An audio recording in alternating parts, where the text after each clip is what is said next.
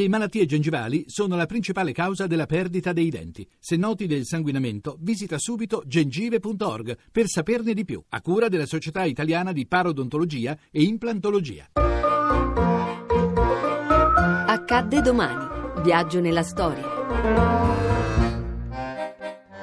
3 maggio 1968. Guerra in Vietnam. I have sent a message informing.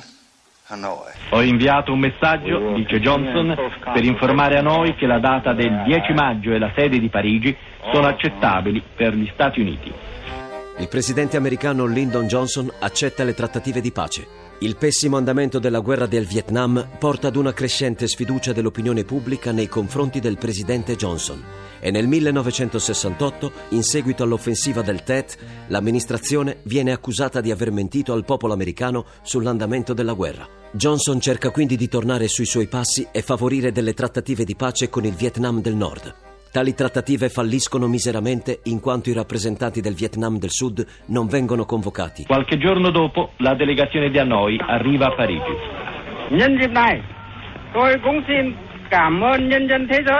Và các chính phủ Le posizioni delle due parti appaiono subito molto distanti. Il dialogo rimane difficile e complesso. Dopo questi fatti, a sorpresa Johnson, ormai stanco anche per i problemi di salute che lo affliggono da parecchi anni, decide di ritirarsi dalla corsa alle elezioni presidenziali di quell'anno e non candidarsi per un terzo mandato. A domani da Daniele Monachella.